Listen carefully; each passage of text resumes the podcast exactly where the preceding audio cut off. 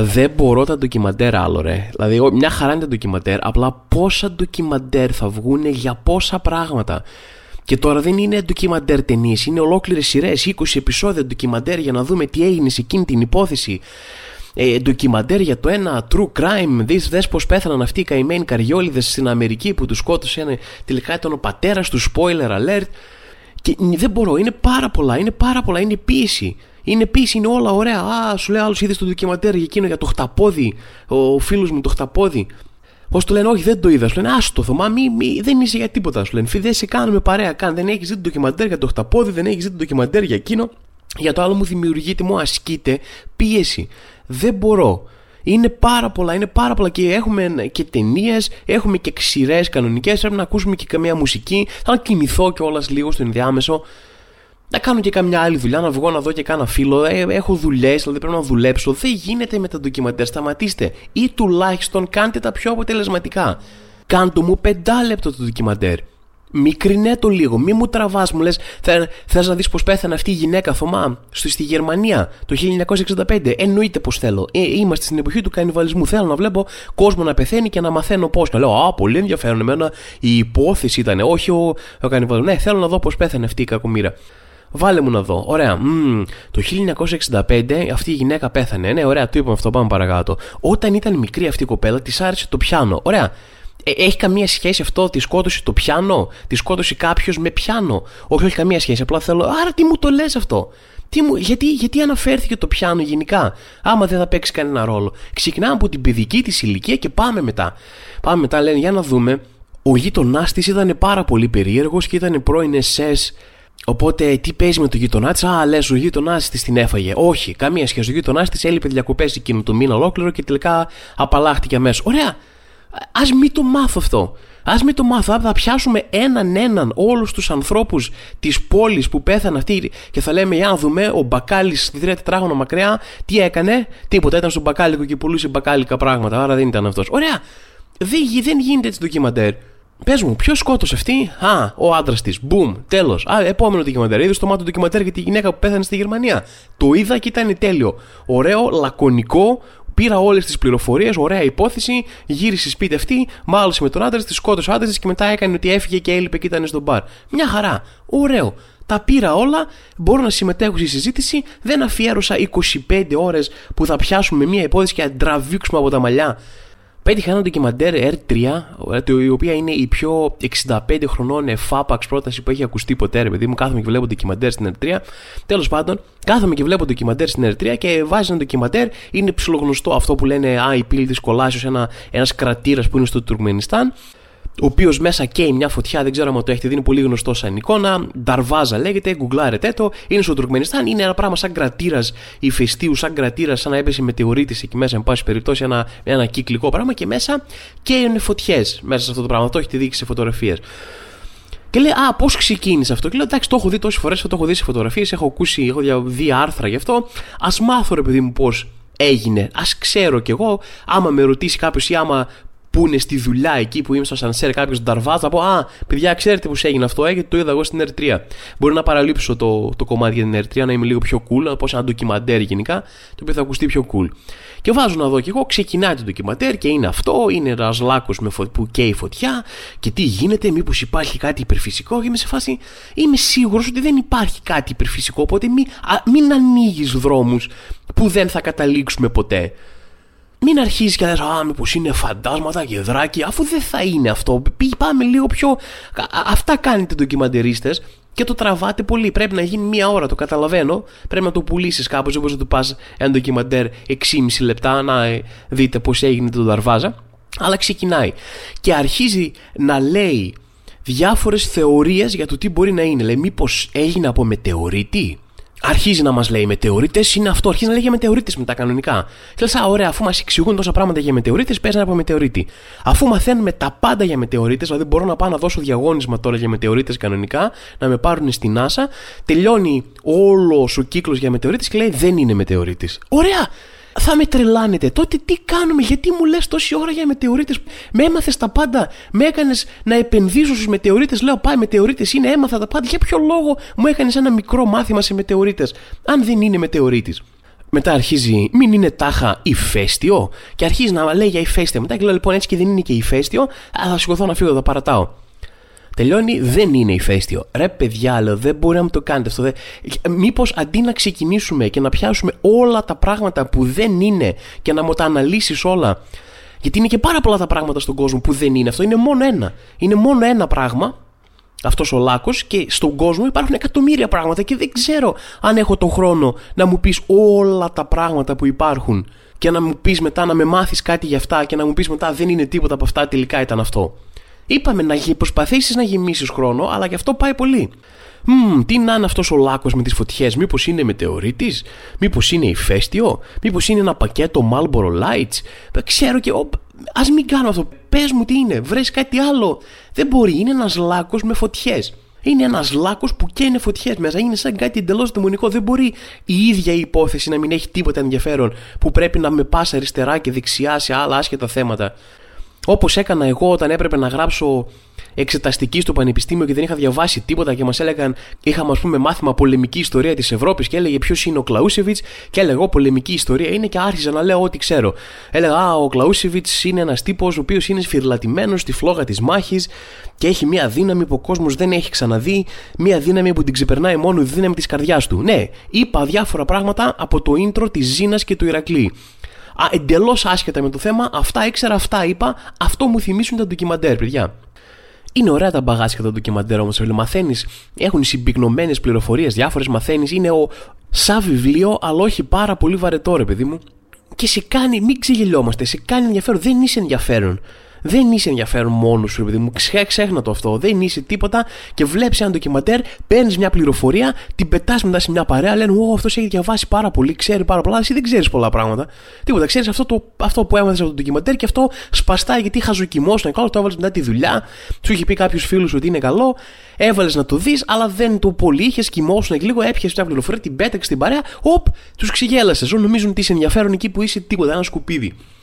Αυτό που μου αρέσει πολύ είναι ότι μπορούν τα ντοκιμαντέρ να σε κάνουν να απορροθεί με κάτι παντελώς άστο, κάτι που δεν θα έπαιρνες ποτέ μόνος σε ένα βιβλίο να διαβάσεις για αυτό το θέμα, ποτέ δεν θα καθόσουν να ψαχτείς με αυτό το θέμα και σου λένε. Θυμάμαι πριν από χρόνια είχα δει ένα ντοκιμαντέρ ιντερνετικά κάπου, το είχαν πετάξει ένα ντοκιμαντέρ για έναν τύπο ο οποίος έτρωγε τα πάντα. Και θα μου πεις σιγά Θωμά, εγώ έχω πέντε φίλους που τρώνε τα πάντα, τρώω εγώ τα πάντα. Δεν εννοώ αυτό. Ακούστε εδώ πέρα, δεν ξέρω αν τον ξέρετε τον τύπο λεγότανε Μισελ Λοτίτο. Δεν έχω κάνει ιδέα από πού κατά, δεν θυμάμαι τώρα, έχει το πιο περίεργο όνομα όλων των εποχών. Και είχε ένα stage name, είχε ένα όνομα, ρε παιδί μου, το, το καλλιτεχνικό του όνομα. Ήταν ο κύριος Τρώτα πάντα, Mr. Eat Everything. Δεν κάθισε να το σκεφτεί πάρα πολύ, δεν είχε χρόνο να κάθεται να σκέφτεται περίπλοκα ονόματα. Δεν ήταν καλλιτέχνη τύπος, ήταν ένας τύπος που έτρωγε τα πάντα. Και τι εννοώ τα πάντα, κρεβάτια, τηλεοράσεις, ξύλο, σίδερο, είχε φάει κάτι ποδήλατα, καροτσάκια, σούπερ μάρκετ, ε, αεροπλάνα είχε φάει και τα έκοβε σε μικρά κομμάτια, το έπαιρνε πολύ καιρό, δεν είναι ότι τα έτρωγε, λες για τρώω λουκουμάδες, πετούσε μέσα στο στόμα το αεροπλάνο και το ματσαλούσε, ας πούμε, και το έτρωγε. Ε, του έπαιρνε πολύ καιρό. Το, το μεγαλύτερο του επίτευγμα ήταν που είχε φάει ένα μικρό τσέσνα, ένα μονοκινητήριο αεροπλάνο, ένα μικρό αεροπλάνο και του είχε πάρει όλο αυτό δύο χρόνια. Δηλαδή τεράστια υπομονή. Φαντάζομαι δεν ήταν δύο χρόνια εκεί και έτρωγε το αεροπλάνο, έκανε και κάνα διάλειμμα, πήγαινε για καμιά τουαλέτα και δεν ξέρω καν τι γινόταν σε αυτή την τουαλέτα, γιατί δεν ξέρω καν τι γίνεται άμα τρώσει ένα αεροπλάνο, τι βγάζεις, ρε παιδί μου. Αλλά αυτή ήταν η φάση του, του κύριου τρώτα πάντα που τρελαίνομαι έτσι, που είχε το πιο περίεργο performance όλων των εποχών. Ήταν παιδιά, ελάτε να με δείτε να τρώω ένα ποδήλατο σήμερα. Πάρτε 10 ευρώ εισιτήριο, ελάτε να με δείτε να τρώω ένα ποδήλατο. Και λένε εντάξει, τρώω τα πάντα. Όπα, sorry, κύριος τρώω τα πάντα. Δεν θα χάσω εγώ την επισημότητά μου. Έτσι, κύριος. Ήταν κύριος. Αυτό τον μάρανε. Το ενδιαφέρον κομμάτι του ντοκιμαντέρ ήταν ότι είχε μια σπάνια ψυχιατρική ασθένεια, λέει, η οποία σου δημιουργεί αυτό, σου δημιουργεί μια περίεργη επιθυμία να τρως πράγματα, το οποίο όμως δεν είναι φαγητό. Ο εγκέφαλός σου κάτι κάνει λάθος, μια καλωδίωση έχει γίνει λάθος στον εγκέφαλό σου και πώς βλέπεις εσύ ένα cheesecake, λες πω θέλω το cheesecake και το να Αυτός έβλεπε αυτός έβλεπε ένα μεταλλικό μπρελό και έλεγε Πω, τι μεζεδάκι είναι αυτός. Πάντα έβγαζε λίγο τσιπουράκι και μερικά χόρτα και πλά κλαπ κατάπινε μέταλλα. Στις καλές του μέρες, λέει, όταν ήταν στα high του, έτρωγε μέχρι 2 κιλά μέταλλο την ημέρα. Τώρα, αν πεις πώς άντεχε το Metal Gear, άρχισε να τρώει από πάρα πολύ μικρός, να καταπίνει γυαλιά, με, άλλα πράγματα λιγότερο σκληρά στην αρχή. Λέει και μετά εκπαιδεύτηκε σιγά σιγά και έτρωγε Metal. Δηλαδή, τον κοίταξαν και οι γιατροί. Δεν θυμάμαι τώρα ακριβώς το, ε, το κομμάτι του πώς το στομάχι του είχε φτάσει σε ένα σημείο να μπορεί να, τα, να μην καταστρέφεται, να μην τρυπιέται από τα μέταλλα που έτρωγε ε, δεν ήταν πολύ σαφές. Ξέρετε αυτά που οι επιστήμονες μερικές φορές λένε: Παιδιά, η επιστήμη όλα έχουν μια εξήγηση. Και να σου λένε: Ωραία, εξήγησέ μας αυτό εδώ πέρα. Και είναι, ε, εντάξει, δεν ξέρω τώρα. Είμαι σίγουρος ότι υπάρχει μια εξήγηση. Απλά εγώ είμαι βλάκας και δεν μπορώ να τη βρω. Και ήταν κάτι τέτοιο. Ήτανε, ναι, δεν ξέρουμε τι παίζει. Απλά μπορεί και τρώει μέταλλα στο μάχη του είναι OK. Ε, έχω πτυχίο, αλήθεια σας λέω. Είμαι σίγουρα γιατρός. Απλά δεν, δεν έχω ιδέα πώς ακριβώς γίνεται αυτό. Και ήταν πάρα πολύ ενδιαφέρον για μένα. Δεν ξέρω, ήταν ωραίο και λέω παγάτsi τώρα, δηλαδή, μόλις βρεθώ σε κοινωνικό περιβάλλον με κόσμο, θα έρθω με αυτό εδώ πέρα το απίστευτο τρίβια που δεν θα ξέρει κανένας και θα τους καταπλήξω. Και δεν ένοιαζε κανέναν. Δεν ξέρω, ίσως εγώ ο ίδιος δεν ήμουν καλός όσο το ντοκιμαντέρ να μεταφέρω τις πληροφορίες σε αυτούς, ρε παιδί μου. Το ντοκιμαντέρ ίσως έκανε εκεί ήταν η μαϊστρία του ντοκιμαντέρ, ότι μου το παρουσίασε εμένα και το έφαγα. Πώς έτρωγα άλλο στα μέταλλα, εγώ έφαγα το ντοκιμαντέρ αμάσιτο δεν είναι πάρα πολύ, ξέρεις, δεν πονάει πάρα πολύ αυτό, δεν πονάει πάρα πολύ να εκτεθεί σε κάποιον, να, να, να εκθέσεις τα εσώψυχά σου, να πάρει το πεις ρε, μου αρέσει πάρα πολύ αυτό το κομμάτι ή αυτή η μπάντα ή αυτή είναι η αγαπημένη μου ταινία ή άκου κάτι πάρα πολύ ενδιαφέρον και να, να φας άκυρο, να σου λέει, Ε, καλά, εντάξει, δεν με. Πω αυτή την ταινία, σου άρεσε. Μάπα εντελώς. Και είναι και μερικοί που δεν καταλαβαίνουν. Εμένα, άμα θα έρθει κάποιος και θα μου πει, ξέρεις τι, λατρεύω τον Ταραντίνο. Λατρεύω, μου αρέσουν οι ταινίες τους. Βλέπαμε με τον πατέρα μου που πέθανε, έχω συναισθηματική σύνδεση μαζί τους. Ε, λατρεύω Ταραντίνο. Και εγώ τον συχαίνομαι τον Ταραντίνο. Δεν θα, δεν θα το πω έτσι. Θα είμαι, Α, σ' αρέσει, εντάξει, με δεν είναι και ο αγαπημένος μου σκηνοθέτη. Θα πω ξέρεις κάτι τέτοιο με τροπαθέ. Είναι μερικοί του λες ότι ρε, λατρεύω, με έχει καθορίσει. Αυτό το, αυτή η ταινία είναι αγαπημένη μου. Τη λατρεύω, την έβλεπα με τη μάνα μου μαζί, μικρός, έχω αναμνήσεις, με έχει καθορίσει σαν άνθρωπο. Θα αυτό. Σκατά είναι, ρε. Σκατά, δείτε είναι πω. Θυμάμαι, είχα βάλει να το δω και λέω τι βλακία είναι αυτή. Σπατάνε κάτι έκλε, ρε φίλε. Ε, εκτέθηκα λίγο, σου έδωσα ένα κομματάκι της ψυχής μου, σου είπα μου αρέσει πάρα πολύ. Δεν μπορείς να συγκρατήσεις λίγο, να μην είσαι τόσο καριόλη, ρε φίλε, να το φάζει. Είναι, είναι φοβερό και είναι και το κλασικό πράγμα που βάζεις στον άλλον. Λοιπόν, έλα, αυτό είναι το αγαπημένο μου κομμάτι, τώρα άκου μία. Και ο άλλος ακούει κάτι στο κινητό, λέει ναι, ναι, ακούω και ένα ηχογραφημένο μήνυμα παράλληλα, αλλά το ακούω το κομμάτι, το ακούω και λες, Όχι, ρε φίλε, γιατί κατουράς έτσι; Γιατί κατουράς έτσι το κομμάτι μου, είναι 5 λεπτά, πες μου να μην στο βάλω ποτέ. Δηλαδή είναι από το να στο βάλω και εσύ να κάνεις άλλες δουλειές όσο παίζει το κομμάτι, είναι κυριολεκτικά προτιμότερο να με μαχαιρώσεις την καρδιά. Να μου πεις σχέσου το θωμάτο γαμοτράγουδό δώσουν, δεν θέλω ούτε λίγο να τα ακούσω. Δηλαδή τουλάχιστον να μην μπω στη διαδικασία να σου δείχνω κάτι που αγαπάω και εσύ να το παίρνεις και να το πετάς στα σκουπίδια. Πες του από την αρχή, δεν θέλω, δεν έχω όρεξη τώρα να ακούσω τραγούδια. Άστο, πάμε μια βόλτα. Αλλά δεν είναι όλοι οι άνθρωποι έτσι, παιδιά. Δεν έχουν όλοι οι άνθρωποι αυτή την ευαισθησία. Και είναι πάντα. Πονάει επίστευτα αυτό, έτσι δεν είναι. Στάνταρ το έχετε πάθει κι εσείς και ξέρετε. Είχα πρόσφατα μια συζήτηση για ένα θέμα ότι υπάρχει αυτή η περίεργη μίξη στην Ελλάδα. Αλλάζω τελείως θέμα, δεν ξέρω να το καταλάβετε. Πάντα το ντοκιμαντέρ τώρα. Χαιρετίστε τα ντοκιμαντέρ. Έχουν φύγει γιατί δεν ούτε καν θυμάμαι τι έλεγα πριν. Είχαμε, ήμασταν σε μια παρέα και είχαμε μια συζήτηση για το, αυτό το ειδικό καθεστώς της Ελλάδας που παλεύει πάρα πολύ να πατάει με το ένα πόδι στην Ευρώπη και ανήκουμε στη Δύση και είμαστε πολιτισμένοι και δεν είμαστε φτωχοί Ανατολή κτλ. Αλλά έχει, είναι βουτυγμένη ολόκληρη σε Βαλκάνια, σε ανατολίτικα πράγματα. Έχει όλο αυτό τον οχαδερφισμό και τη λαμογιά και υπάρχουν, είναι δύο κόσμοι που παλεύει πάρα πολύ να να συμβιβάσει ρε παιδί μου μέσα της και υπάρχει ένα, ένα, ένα ειδικό καθεστώ που δεν το συναντάς εύκολα σε άλλες ας πούμε πιο δυτικές χώρες. Που, που η μικροπαρανομία, μπορεί και η μεγαλοπαρανομία, είναι τόσο συνηθισμένα σε εμάς να γίνονται μέσα στην καθημερινότητα. Μπορεί να τα κάνουμε κι εμείς μικρό. Α, α, τύπου από αποδείξεις που δεν κόβονται πουθενά μέχρι το τσιγάρο που πέρα ξεκίνησε πάλι και κάνει δυνατό comeback μέσα σε μπαρ, το παράνομο παρκάρισμα εδώ λίγο εκεί, α, αυτός απέναντι υπενικιάζει το διαμέρισμά του και χεστήκαμε, δεν μας νοιάζει ρε παιδί μου.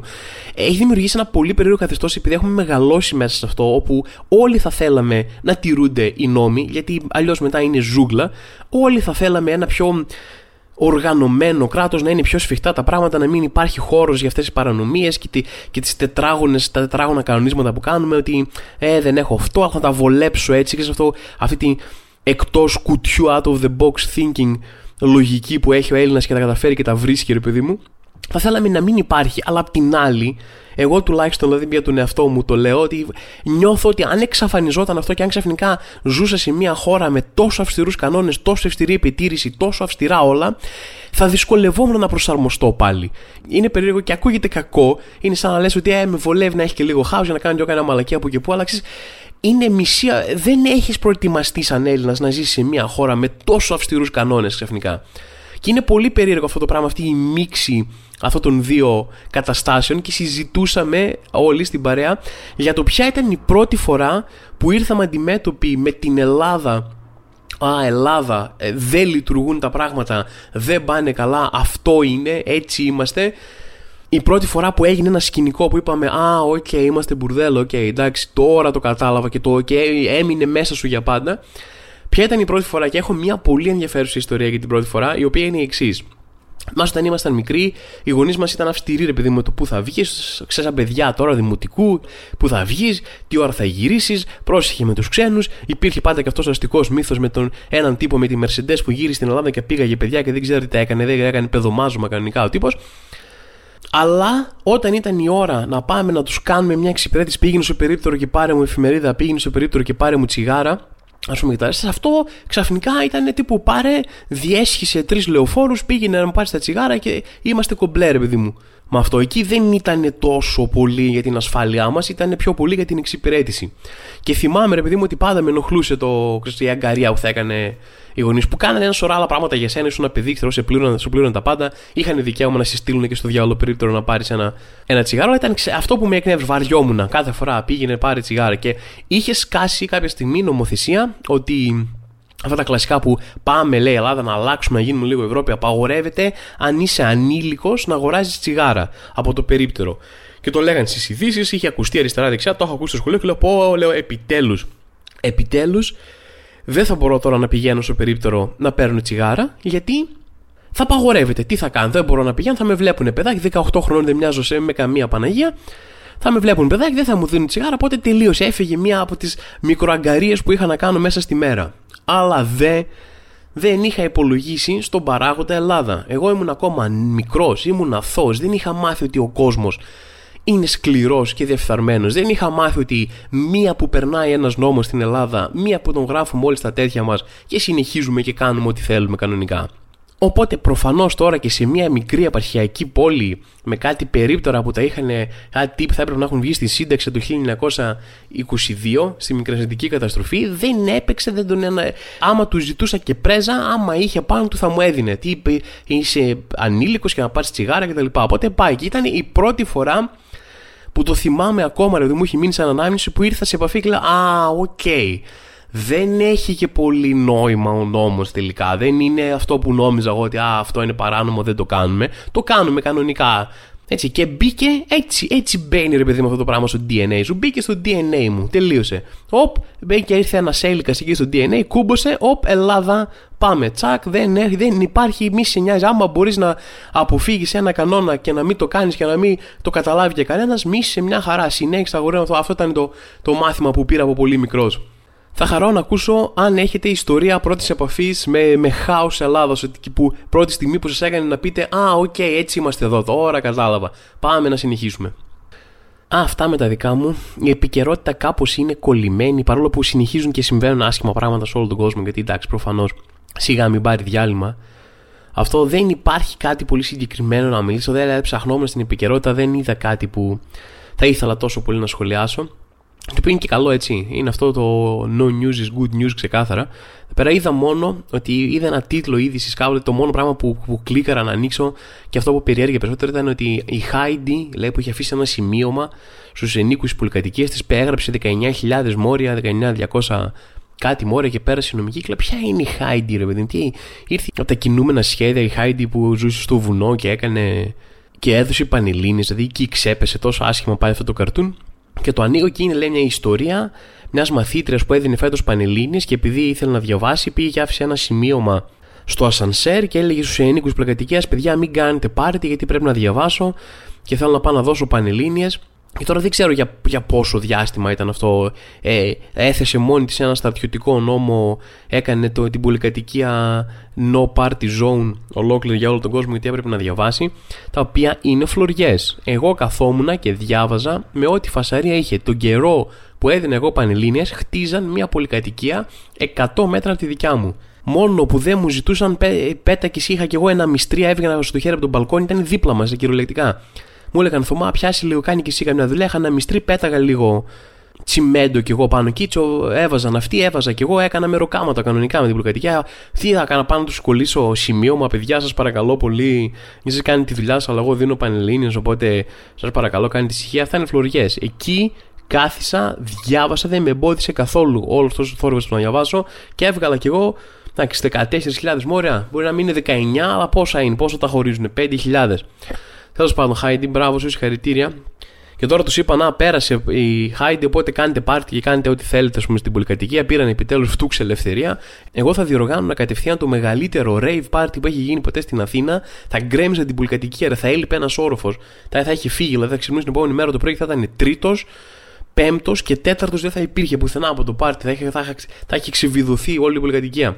Τώρα που πήρα το ελεύθερο από τη Χάιντι, επιτέλους το κρατούσα, δεν ήθελα να κάνω να κάνω πάρτι, αλλά αυτή η αίσθηση που θα είχα ότι δεν μου απαγορεύεται από κάποιον να κάνω πάρτι στο ίδιο μου το σπίτι, δεν ξέρω, θα με τρέλαινε και μετά θα, θα τα έδινα όλα. Εγώ δεν θα πήγαινα μετά στο πάρτι, θα το διοργάνωνα, αλλά δεν μου αρέσουν τα rave και δεν μου αρέσουν τα πάρτι και δεν μου αρέσει ο κόσμος και δεν μου αρέσει η κοινωνικοποίηση, οι δημόσιες εκφράσεις ρυθμού και όλα αυτά. Οπότε θα πήγαινα, θα το έκανα όμως απλά για το γαμότο, γιατί μπορούσα. Και θα το αφιέρωνα στα 19.000 μόρια της Χάιντι.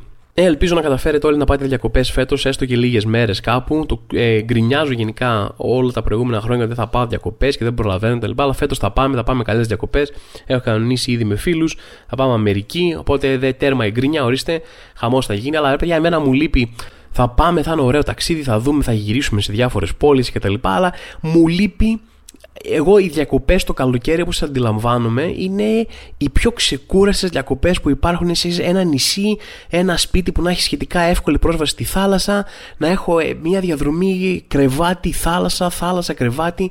Δεν καταλαβαίνω αυτούς τους τύπους το καλοκαίρι που πάνε σε νησί και λένε: Ω, εγώ θέλω να έχει κλαμπ. Εγώ στο νησί μου φεύγω από την Αθήνα, που δεν έχει κλαμπ, που δεν μπορώ πού να βρω εγώ κλαμπ τώρα. Στην Αθήνα έχω ακούσει δεν έχει κανένα και θέλω να πάω τώρα στη Λίμνο και να βρω το καλύτερο καλοκαιρινό κλαμπ summer party, να ανέβω πάνω να τα σπάσω όλα. Έχουν έρχονται από την Αθήνα προετοιμασμένοι, φέρνουν πράγματα, σκάει ο άλλος στην παραλία και έχει τέσσερις πώς λένε καρέκλες που σπάνε για παραλία να κάτσουν. Έχει φέρει ψυγεία στα οποία μέσα έχει φαγητό, έχει ποτό, έχει φέρει τέσσερις ομπρέλες, τις οποίες στείνει μία σε κάθε γωνία και απλώνει και ένα πράγμα που πάνω φτιάχνει ένα μικρό παλατάκι. Σου πει, λες, φίλε, είναι διαπερνάς καλά, ή θέλεις να πακετάρεις, πρέπει να πακετάρεις ένα ολόκληρο σπίτι IKEA, να το βάλεις μέσα στο κουτί ε, τέτοιο και μετά να το ξαναλύσεις πάλι IKEA για να το βάλεις μέσα. Έχεις ε, πόσα πράγματα, δηλαδή ε, περνάς καλά. Θες μία ώρα προετοιμασία για να πας παραλία. Τίποτα ρε, πάω έτσι παραλία, ούτε, ούτε, όχι ομπρέλα, δε, κανένας ίσιο. Αυτά είναι για τους φλόρους, ούτε ίσιο, ούτε ομπρέλα, ούτε καπέλο, ούτε αντιλιακό δεν βάζω. Ξεφλουδίζω το δέρμα μου σαν φίδι μετά το πέχω όταν φεύγω από τις διακοπές, το πετάω όλο το δέρμα και έχω καινούριο μετά. Από την αρχή. Παιδικό είναι τελείως μαλακό γιατί είναι σαν, σαν μωρού είναι το δέρμα μου. Έχει φύγει, έχει, το, το βγάζω όλο και τον εαυτό μου που κουβάλισα μέχρι την παραλία, πολύ είναι γι' αυτό. Τίποτα. Θέλω την πιο, τις πιο ήρεμες, ξεκούρασες, τίποτα. Οπότε θα μου λείψει λίγο αυτό φέτος. Δεν ξέρω αν θα προλάβω ή αν θα έχω λεφτά μετά την Αμερική να πάω και εκεί. Αλλά παρόλα αυτά, έτσι 4-5 μερούλες που να μην κάνω απολύτως τίποτα, ωραίο θα ήταν. Δεν ξέρω, αν τώρα θα με κράξετε κάποιοι, θα είστε. Όχι, Θωμά, η ζωή είναι ένα το πάρτι. Πάμε έξω, ζήσε την κάθε μέρα, άδραξε τη μέρα. Όχι, φίλε, άδραξε τα τέτοια μου. Δε, εγώ θέλω να ράξω, sorry. Ό,τι διακοπές και να σας αρέσει να κάνετε, να τις κάνετε, παιδιά. Εγώ δεν κρίνω κανέναν. Λέω τα δικά μου, γκρινιάζω καμιά φορά, αλλά είμαι ανοιχτός σε αυτά. Δεν με πειράζουν εμένα οι άνθρωποι που πάνε το καλοκαίρι διακοπές σε νησί για να πάνε σε κλαμπ. Έχω και φίλους που πάνε σε κλαμπ το καλοκαίρι σε νησί. Οπότε είμαι ανοιχτός σε όλα. Θέλω να σας κάνω μια μικρή υπενθύμηση και μια μικρή διόρθωση για τις καλοκαιρινές παραστάσεις που έχω μέσα στον Ιούλιο. Θέλω να σας πω ότι έρχομαι Παρασκευή 14 Ιουλίου Κατερίνη, Έρχομαι Σάββατο 15 Ιουλίου στο Βόλο και την προηγούμενη φορά σας είχα πει ότι έρχομαι Λάρισα. Αυτό που εννοούσα, έτσι και το έπαιξα τελείως αθηναϊκά τώρα. Η αλήθεια είναι ήταν μια μικρή παρεξήγηση ε, για το πού παίζω ακριβώς. Εγώ είχα κάνει το λάθος, αλλά και φάνηκα τελείως Αθηναίος. Είπα, ε, στη Λάρισα μωρέ, και εννοούσα νέους πόρους. Θα παίξω 16 Ιουλίου νέους πόρους στο Σινέ Βικτόρια, στον Πλαταμόνα. Και μετά έχω κρατημένες μετά για το τέλος δύο παραστάσεις το Σεπτέμβριο που θα είναι μεγάλες ή ευελπιστώ να είναι μεγάλες, οι οποίες θα είναι μία Αθήνα, Σάββατο 9 Σεπτεμβρίου. Έχετε κάνει ήδη χαμό για ε, δύο μήνες μετά, έχετε απαγοράσει ένα σωρό ειστήρια. Σας ευχαριστώ πάρα πολύ. Και ανακοινώνω τώρα για πρώτη φορά Θεσσαλονίκη 13 Σεπτεμβρίου. Και τι έχουν αυτές οι παραστάσεις το ιδιαίτερο. Κάποιοι το ξέρετε και έχετε πριχτεί και έχετε πατήσει ήδη skip και έχετε φύγει, έχετε πάει σε άλλο podcast. Αλλά η παράσταση σε 9 Αθήνα και 13 Θεσσαλονίκη θα έχουν την παράστασή μου, τον απόφυτο Λυκείο κανονικά για δεν το έχει δει ή θέλει να το ξαναδεί, είναι κάποιο είδους μαζόκα και θέλει να δει δεύτερη φορά την ίδια παράσταση.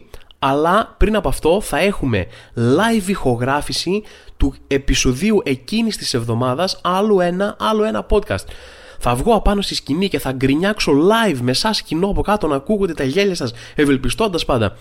Θα γκρινιάξω για την επικαιρότητα, θα γκρινιάξω για τα δικά μου θα πω τα δικά μου, θα πούμε αστείες ιστορίες και θα έχω και καλεσμένους οι οποίοι θα ανακοινωθούν σιγά σιγά. Θα είναι διάφοροι κομικοί, θα είναι διάφοροι φίλοι από το χώρο. Θα πούμε τα δικά μας, θα μοιραστούν για αυτή τη ιστορία. θα γίνει χαμός ή τουλάχιστον θέλω να γίνει χαμός. Οπότε πάμε, βοηθήστε κι εσείς λίγο. Είναι η πρώτη φορά που θα επιχειρήσω να κάνω μια live ηχογράφηση. Ελπίζω να πάει καλά γιατί θα είναι κάτι που θα ήθελα να κάνω. Μου το έχουν ζητήσει στο παρελθόν και λέω να μια καλή ευκαιρία. Σας περιμένω Αθήνα και Θεσσαλονίκη και θα τα πούμε αν πάει καλά και αν βγαίνει ωραίο αυτό το πράγμα και σας αρέσει. Θα τα πούμε και σε άλλες πόλεις. Λοιπόν, μέχρι την επόμενη εβδομάδα να είστε καλά. Γεια σας.